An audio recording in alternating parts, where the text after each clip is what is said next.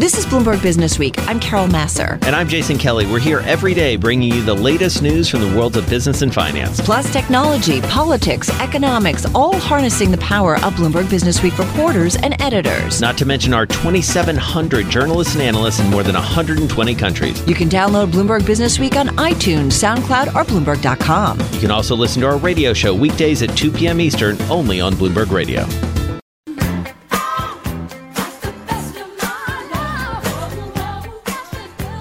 So, talk about investors loving what they heard from Best Buy today because, man, that stock is taking off. The retailer boosting its forecast after posting quarterly sales topped estimates. Let's get into it with Matthew Boyle. He's U.S. retail reporter at Bloomberg News. He is in our Bloomberg Interactive Broker studio here, right in New York. Wow right? Whoa, whoa. you as were- Carol Massar you're, likes you're dancing. So, I I am mean, dancing. They're dancing in Minneapolis, the I would it's the imagine, too. Dance. They've been doing that happy dance for some time. now. Yeah. Although last quarter uh, was not. It was a pretty rocky one. They I talked remember that. about.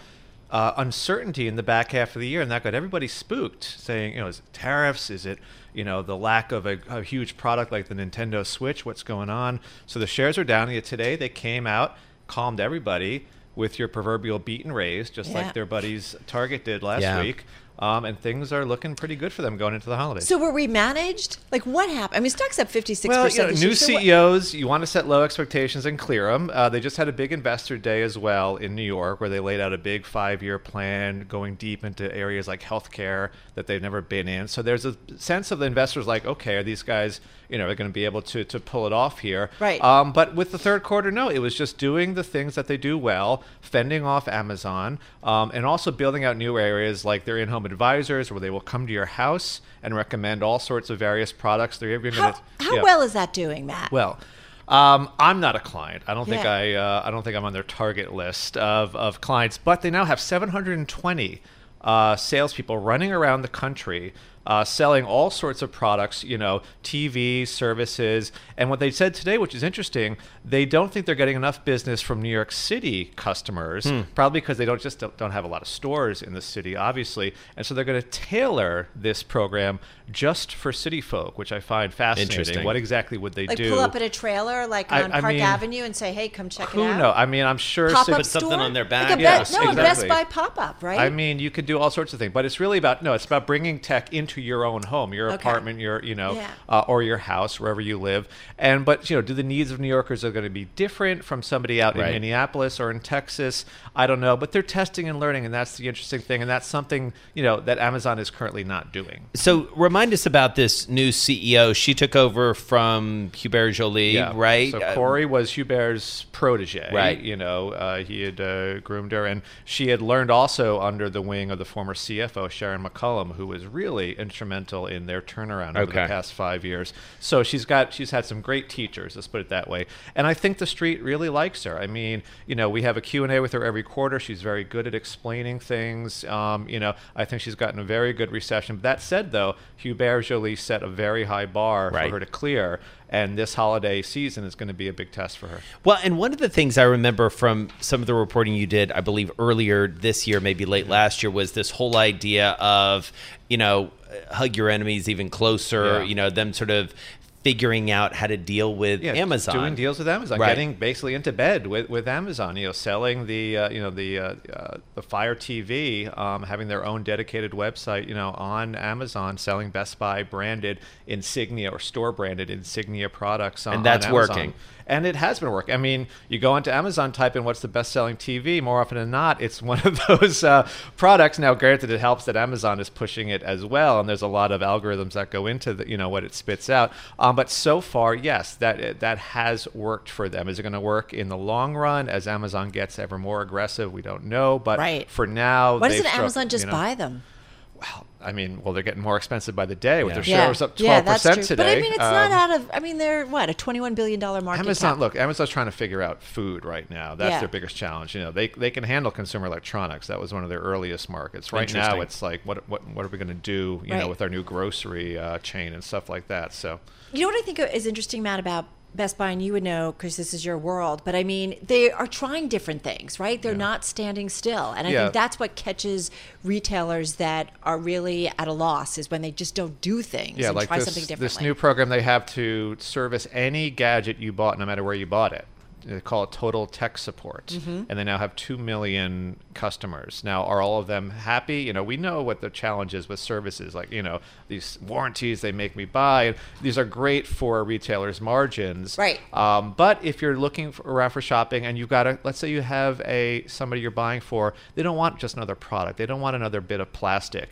Get them a service plan, maybe, and the tie all their products together, especially for a family or for an aging relative who doesn't Right. understand technology as much. That could be an interesting, you know, gift idea for them. So. And so, how much of a bellwether is Best Buy when it comes to helping us anticipate what may happen in the holiday I shopping mean, not season? as good a bellwether as a Walmart or a Target because there's nothing like getting a stove under the but- Christmas tree. But think about what they're. se- I mean, they're selling. You know, the TVs that everyone's going to want on Black Friday. They even have gotten into toys, not in a huge degree, but once Toys R Us went under last year, you know, there Oh, the were electronic toys, yeah, right? They're electronic toys, but also just run of the mill toys. They were Seriously? so, well, some of them last year. Yeah. You know, anything to take a little bit more sales. Um, so they are a, fa- a fairly decent bellwether. I mean, you're going to want to be looking at, you know, what sort of lines do they have outside their stores when they're when they're opening up? What are people walking out with? What are they not walking out with? Again, that's the problem with consumer electronics. There's not a must-have item this season. There, there's no Nintendo Switch. Even Fortnite last year. Remember the Fortnite game? Right. That gave a huge boost to Best Buy sales of headphones and stuff like that. So that's Ah. lacking this year. So how are they going to make up for that? I mean, Matt, do, do most times when somebody walks into Best Buy, they come out with something versus just like looky loos, just like, oh, let me see what it is before I go Showrooming, online. as they yeah, say. Yeah. There's, there's always been a lot of showroom, but Best Buy, that's what uh, Joly did. You know, he made sure their prices were uh, matched with Amazon so that no that, that showrooming was, you know, decreased, certainly. But yeah, there are some guys I love would probably just love to hang out in a Best Buy in the same way that a lot of guys love to hang out in a Home Depot. And not just guys. I mean, people love to talk about Thank you for technology. saying that. Exactly. I love Home Depot. And the blue shirts at Best Buy know what they're talking about. Yeah. That's the thing. If you That's want right. to go in and talk about, do I really They're need informed. virtual reality? What about this ring, you know, doorbell, this smart home stuff is confusing me. They'll walk you through Yeah. it, you know, and more often than not, you probably will walk out with something. Right. All right. Great stuff. Matt Boyle, U.S. retail reporter here at Bloomberg, breaking it down as it relates to Best Buy. Those shares surging, best performer in the S&P.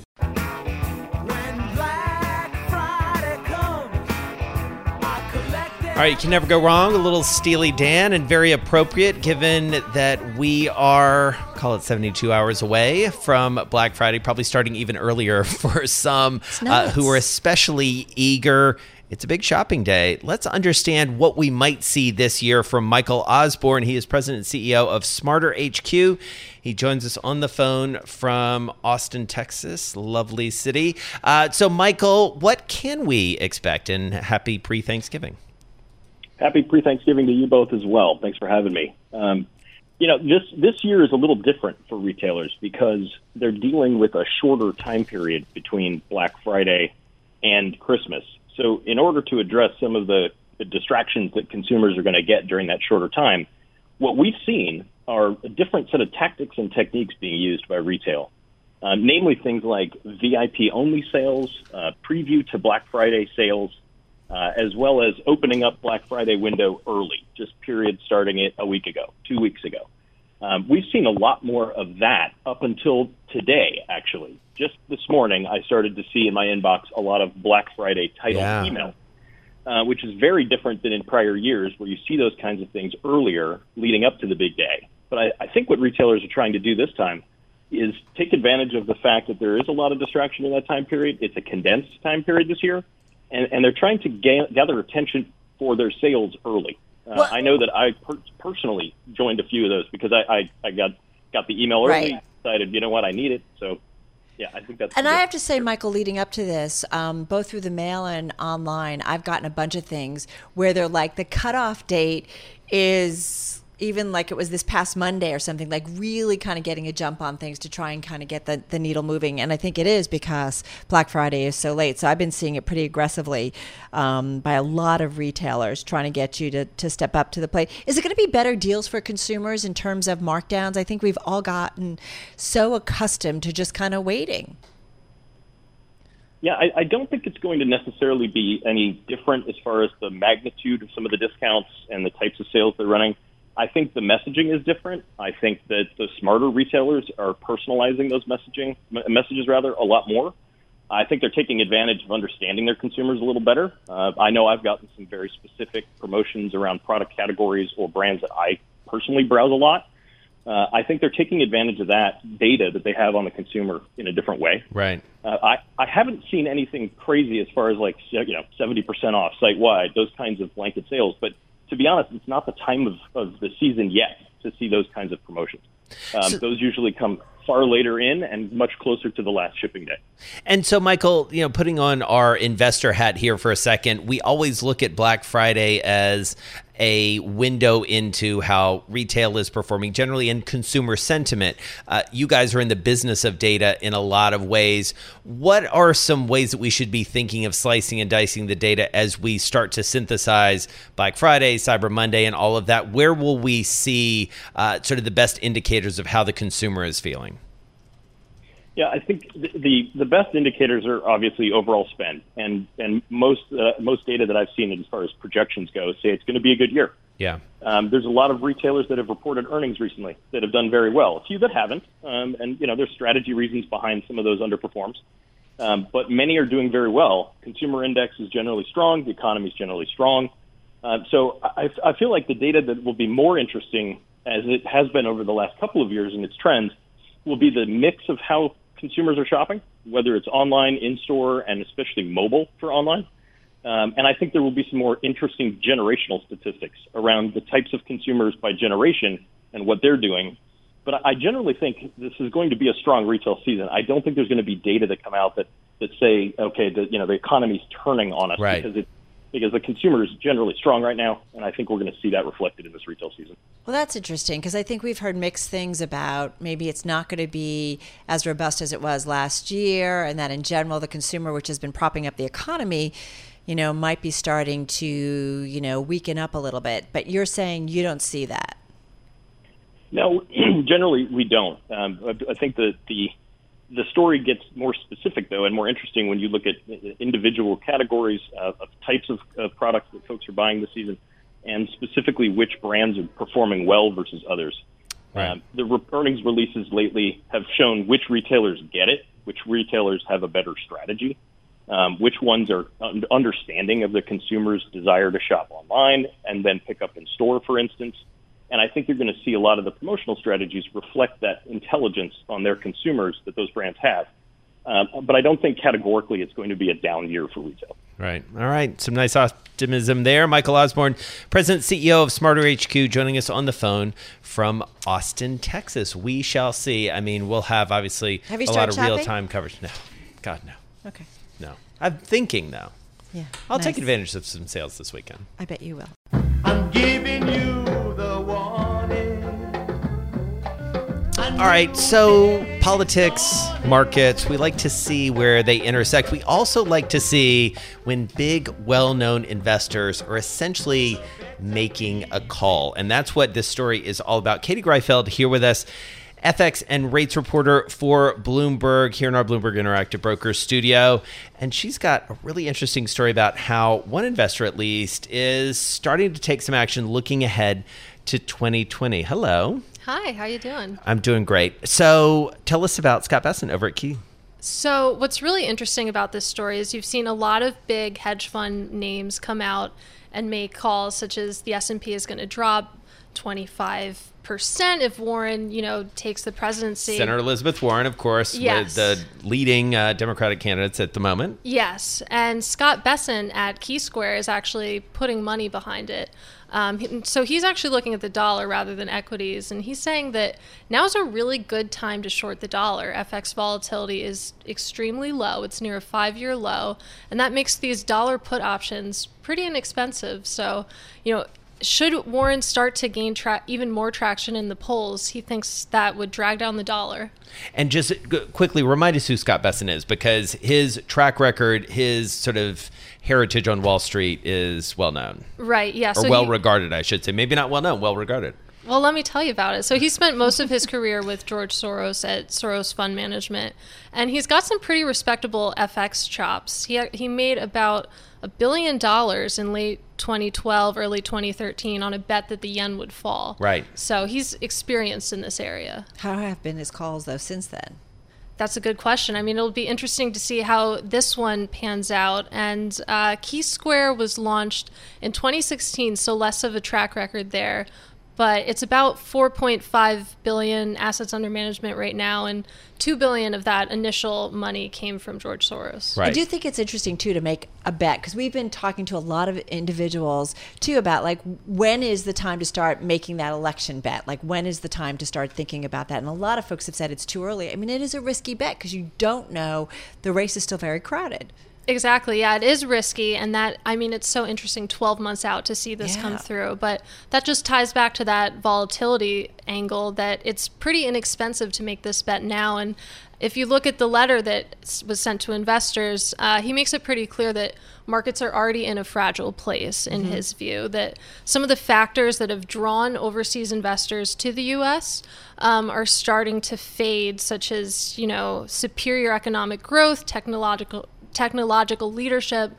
Uh, he sees those factors fading already, and even the threat of a Warren presidency, as he puts it, would see this exodus of capital. Well, and he also pointed out in that letter, which I found very interesting, sort of the historical precedent here in terms of when when ultimately sort of the bets are made and when they pay off and when the essentially like the rising and falling tends to happen, and a lot of it is already baked in by the time the election actually happens, right? Exactly. Yeah, he had a great example of Ronald Reagan.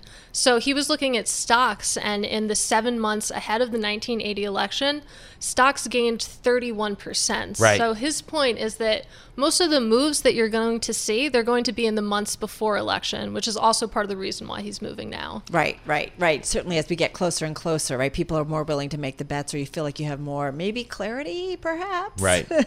and so as you look around, just to broaden it out a, a little bit, as you're sitting there on the on the FF, FX desk and talking to your colleagues, as we get toward the end of the year, like what are the sort of key themes that people are thinking about, talking about, and, and as you talk to investors out there?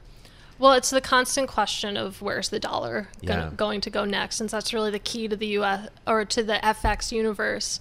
And uh, I would say it's a pretty lively debate right now, but most of the people I talk to are feeling lightly bearish, at least on the Lightly dollar. bearish. Yeah, but let's remember that's been the weak dollar call has been the call of the year for like Yeah. the past I was just three years. say, right? So it's it's interesting. It's going to be interesting to see how it plays out. But most people are looking to trade. That's the big question. That's going to inform all their FX calls, and it's really hard to have a lot of conviction right now when we But- don't know what's going to happen. But risk reward, if you're willing to ante up this far in advance, you know, there could be an incredible reward if your call is right, right? Yeah, there's. It's again, if you want to buy dollar puts right now, it's pretty cheap. cheap exactly but that's that's you know whether you're doing is there a lot of you know i do wonder too um, katie is there a lot of talk on wall street when it comes to people kind of picking positions at this point? Or is everybody still for the most part think it's too early? I mean, in terms of the next year ahead, or? Yeah yeah, and in terms of the election outcome and thinking about what what you know who might ultimately end up there and then what kind of policies follow as a result. And then of course it also has it's contingent too on what the outcome is in congress. Well, so that's interesting. So Scott is definitely, or Bessent rather, is definitely one of the first people I've seen who's actually putting a trade on. You know, Yeah. you've seen a lot of commentary from sell side analysts, you know, game planning what different candidates might look like, but I really haven't seen anyone other than Scott Bessent who has actually put a trade on trying to capitalize on whatever market reaction there may be. Right, absolutely. All right, so last question for you, because we have been asking everybody this: favorite pie ahead Oh of uh. Thanksgiving. This is a You're a runner, so I feel like the, the world is your oyster when you it comes. can't You can eat your as much bet. pie. You as can't hedge your Yeah, bet. no hedging. No hedging. Uh, you know, I've only had it a few times, but sweet potato pie. is- Wow, strong call. Strong I've call. We tried haven't heard that. Tried to make one. it myself, and it's never turned out. But when Well you, done. yeah, yeah, Yeah, nicely Thank you. done. You're the first Greifeld. one to ro- to yeah, weigh in that's on good. that. Everybody's just sort of, and I love pumpkin pie. Everybody defaults to pumpkin, which is cool, or pecan. Pecan. Pecan. Pecan is if I say good. pecan, I get in trouble. I know she gets in Not trouble only from with Jason, every but also Southerner. Jason's Yeah, my mom. Oh, who's no. A frequent listener. Maybe I hope you're not uh, listening right Really now. does not like it when Carol mispronounces pecan. Katie Greifeld, thank you so much. Happy Thanksgiving. Thank Uh. FX and rates reporter for Bloomberg. A great story, one of the most read on the terminal because we are starting to get this Yeah. sense of people, you know, even outside of the election, trying to figure out what 2020 holds. Obviously, politics sits on top of so Mm-hmm. many conversations, but you think about where we were this time last year, thinking about 2019. Well, go back to 2016 when the markets initially, certainly the equity markets, I mean, everybody kind of freaked out. We saw a big sell off and then we ended up with a rally. So it's like just when you After think the election? Yeah, Yeah. after the 2016 election. Yeah. So just when you think you've figured out how investors are going to read something, you know, then it plays out differently. And I feel like we all learned some big lessons last time around. And I might not feel this good again. So Jason has been calling this Coy's Joy. Uh, three months ago, though, it wasn't so joyful. The U.S. economic outlook did not look so good. Today, we definitely feel a little bit differently. So let's get into this story, which is one in the magazine. It's a double issue, and we've been talking a lot about uh, Peter Coy's story. It's on newsstands, online and at Bloomberg.com, uh, BloombergBusinessWeek.com. Economics editor Peter Coy here to tell us about it, along with Joel Weber, Bloomberg Businessweek editor, both in our Bloomberg Interactive Broker studio. Don't you think that's kind of nice, Joel? I'm, Coy's I'm- Joy? Coy's joy. So, Peter, tell us about this. Well, first of all, go back three months. Uh, you know, the sell off in the markets, everybody thought everything was coming was undone in dark terms of the U.S. economy. Like summer was a dark time, and and and uh, late November is a bright time, and that's just kind of special. Um, so no. Okay, what- we're done. okay, we're done. No, no, but so in the summer, remember we had the inversion of the yield curve, Right. And that was where the ten-year yield fell below the two-year yield, which was considered to be a very strong sign of an impending recession. And I, I won't rule that out. It could be that th- this is still a, a good signal, but right now that's not the way things are looking. Uh, first of all, the yield curve became uninverted, went back to its normal shape. Uh, and second, we've had two more Federal Reserve rate cuts since then, plus the one that had occurred right before then, which I don't think people had fully, like, really discounted in stock Right. prices. So, if anything, you have to pick out monetary policy as being the thing that has helped the stock market since then. I think it's really interesting because of, I mean, the way that markets have played this. Like I'm looking at it now: Nasdaq year to date 30, S and P 500 25, Dow 20. It just felt like you know in August all the air was coming out of the Yeah. balloon. Yeah. And here we are a couple months later, and it's like you know there's everything feels like buoyant again. You know, there's Yeah. and the trade stuff is still in the background. Like, Right. No, it's not like problems have gone away. So, Right. like, uh, the trade war is still with us, but it has not intensified. I mean, it's roughly as bad as it was back then, which is not good at all. Um, the an, another uh, big change is just the uh, buying of bonds, the, the European Central Bank. So it's not just the U.S. The ECB has resumed uh, acquiring bonds to pull down the long end of their yield curve. Kind of easy money once again globally, right? Yeah, Or yeah. still. J- Joel and I have a project working on that too, so we can't. We don't want to give away too much, but that's coming in next month. Wow. Yeah. That's a deep I love the deep guys. tease when you guys come into well, the studio. so it, it, I think it it speaks to the the the overall climate that we're in, right? And and I think this relates to I think you know in many ways like the WeWork kind of story is story of the year in some ways, and Mm-hmm. there's a lot of funny money out there, and like things get weird when there's that much money sloshing Yeah. around. Yep. Right. Yeah. And so, is that going to change anytime soon? I mean, this sort of, I, I do think this like world full of liquidity. I feel like we've been that's a story of 2019 in a lot of ways. I've read it about it in Bloomberg Business Week Or the past decade, but yeah, Yeah, right. A lot of it in private equity, right? We talk about the private markets versus public. But- so, does any of that change?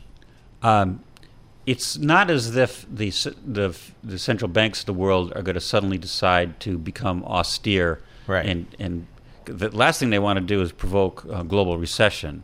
So we're going to have probably easy monetary policy for some time to come. I mean, the U.S. policy, we actually have positive interest rates in the U.S., which used to be Anomaly. completely normal, and now it's where the uh, outlier Anomaly. versus uh, Japan and uh, Western Europe. So uh, look at the pricing. I, I just did a chart this afternoon looking at the high yield uh, spreads over treasuries, and they've come way down. They're not at historical record lows, but uh, if you take out the energy sector where the spreads are wide because so many people are worried about the energy companies going under, then they really are especially narrow. So that, what that says is that people are reaching for yield. They're going for things like high yield because they can't get any return on sort of safer securities. And that's always a warning sign that uh, there could be trouble ahead. What about the rest of sort of the the difference between the U.S. and the international side, Peter? Like, Yeah. What, what else have you noticed? Well, uh, the one thing that's this, sticking with this theme of the different difference in interest rates is that it it tends to cause money to come into the U.S., pushes up the dollar, which all else equal hurts the U.S. on trade because makes our goods more expensive for the rest of the world. It makes foreign goods cheaper. Um, we actually the the euro and yen have held up more better than you might have expected, given that yield differential. But then there's also inflation, so it, it's it's not a good thing. That's that's why Trump is constantly complaining that uh, interest rates are too high in the U.S. The dollar's too Right. strong. I do wonder if in three months from now, I wonder what our discussion will be. well, you know, winter is coming, but that's not always ominous, evidently. Apparently not. Yeah, apparently not. All right. Well, a very upbeat story. Uh, maybe not Coy's joy. Coy's sort of muted joy. Yes. Joy to the Coy's world. meh. Joy to the Coy. All right. Peter Coy, economics editor for Bloomberg Business Week. Joel Weber, editor of Bloomberg Business Week, both here in our Bloomberg Interactive Brokers studio. I'm driving in my car. I turn on the radio. How about you let me drive? Oh, no, no, no, no. Who's gonna drive you home? Honey, please, I'll do the driving. Drive on. Excuse me, I want to drive. Just drive, baby. It's the question that drives us.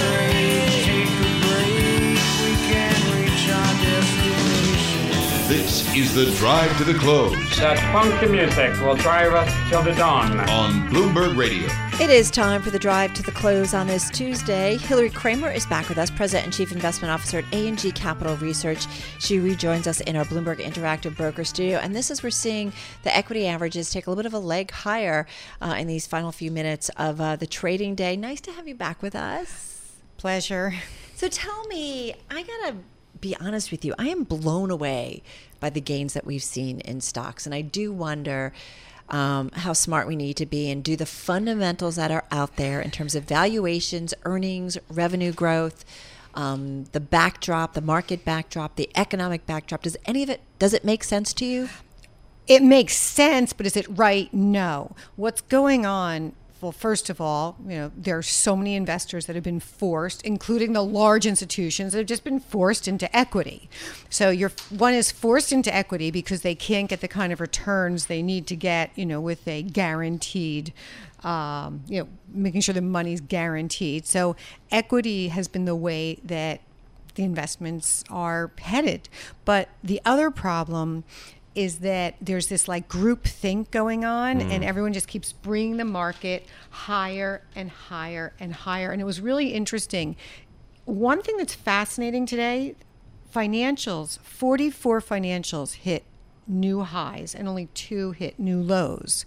So what does that tell you? You know, they are making a lot of money, the banks, and they're extending a lot of credit and they're very very active.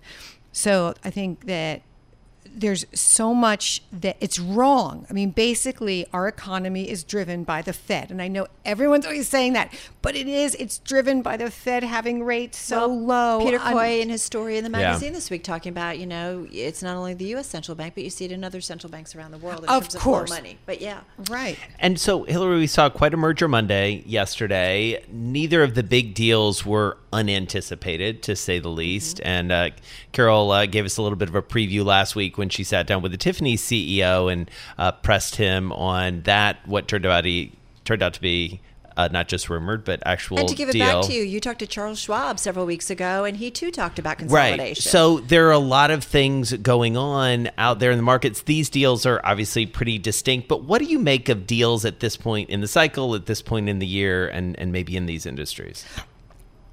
Okay, in terms of the year, most of the investment bankers, their year ends November 30th. Their bonus is based on November 30th. So they're just rushing in to get these transactions done as fast as they possibly can. We're also seeing these smaller deals take place Right. in, a, in a okay, in addition to the Schwab, Ameritrade, okay. Tiffany's, LVMH, right? So Novartis buys Medicines, and you're going Correct. and you're going to see a lot of this going on, um, you know. But and and it's not over. There may be some mergers that are coming between now and November 30th, but it's really a um, it is a the, the mergers still aren't on that kind of scale that you would say, whoa, you know, there hasn't been something that's that's unbelievable in 2019, which is interesting because companies can just, you know, use their uh, use their stock Right. Yeah. or which bar or borrow cash valuable. cheap. So let's talk about names that you think are interesting. Um, Oh, yes. So where do you think? What would be a name that you would think is a good time for investors to get into right Oh, now? I have a whole bunch of them, Carol, and we always run out of time. I know. So go. Okay, Sanofi, S N Y, French pharmaceutical company. There's a 3.7% dividend yield. Vaccine. Sanofi is the global provider of vaccines. Everything from DNT to, I mean, even like rabies. Okay, they are the leader in it and continue to roll out vaccines you really want to be in Sanofi. Um, then the other place to be is I am a firm believer that we had a lot of like um, IPOs that just came out of the chute and just like nobody paid attention to them. They just didn't get the money allocated. And a lot of it was because they are good companies and are going to do well. One is VIR. VIR, when public, is backed by Bill Gates. Uh, VIR, bi- VIR Biotechnology? Is it yeah, that it's, one? a, it's yeah, Vi- VIR biotechnology. What's interesting here, uh, Goldman Sachs, amongst other syndicated, um, you know, people. I mean, like the top, the top backers in it, and this, this is of course is also for flu and for you know a It's down- vaccine. is So- it down 41% since okay. its IPO? It's down 41%, but earlier last week, you had Goldman Sachs come out and say when it was like $13 that there was 167% upside. And since then, it's just drifted down. But a lot of it is the t- attention just isn't there and it will turn to it. Doesn't it make sense to know? What do they do? What do they do? Vaccines. Oh, It's vaccines. for the flu. This is Yeah. flu season. Okay. Look, everyone is, you know, it's going to be that reactive kind of macro investing that's going to take place. Oh, and if things get bad, I just want to jump around here. Things get bad, you know that like waste management, everyone's going to be jumping into that and Hormel, HRL, because of course we think that as soon as the market goes down, everyone's going to be eating spam for the rest of their lives, you know, and that's what keeps HRL, you know, really a predominantly significant company and a really great one to own. Come on. With all, like, mm-hmm. we're talking about healthier food and stuff. You think Hormel is still. Yeah. Also, they have. I actually met the person who runs uh, acquisitions, the internal mergers and acquisition person, and they are on the hunt. And if you take a look at their brands, you'll see that they've continued. You know, Hormel has continued to expand using a lot of you know using their their stock and making investments along the way. Other invest uh, the other place that you really want to be, I think defense is I mean you want to know stocks. You Yeah. want to be in the defense stocks. Raytheon, not UTX side, but Raytheon, you know, once the deal is done, Raytheon is amazing because they have that whole like, you know, like kind of like Raytheon E systems. Okay. Already so at they're in- 42% this year, and you've got a That- dividend on top of it. That's right, and it's and it's going to go higher. I mean, that's the I think that's one of the big important lessons for all investors. Just because something's up 100% on the year doesn't mean it can't go up 200%. I mean, take a look at how Microsoft has performed. uh, And, you know, Mr. Softy, MSFT, it's up 45% on the year. You know, just when you think it can't go up higher. Actually, you know what's really interesting is retail Um, these retailers, okay, we know the Best Buy story Right. came out with earnings. You know, um, they guided higher for the fourth quarter. Stocks up 29% on the year, but Burlington stores up 52% on the year. And I've seen them move into the Kmart's. Right. And and I know that it's it's embr- been embraced by the shopping community. Right. I mean, of course, we know Disney's going to be up because that's a go-to. Right. Okay, you have to stop now. You got a lot of names, and we got to go to a break. Oh no! We always I love have so catching many up more. with you. We'll catch up with you before the end of the year, we're sure, because we want to get your take on everything that's happening in that between Thanksgiving and Christmas period, especially in retail. Hilary Kramer, President and CIO of A&G, thank you so much. Thanks for listening to Bloomberg Businessweek. You can subscribe to the podcast on iTunes, SoundCloud, or Bloomberg.com. You can also listen to our radio show every weekday at 2 p.m. Eastern, only on Bloomberg Radio.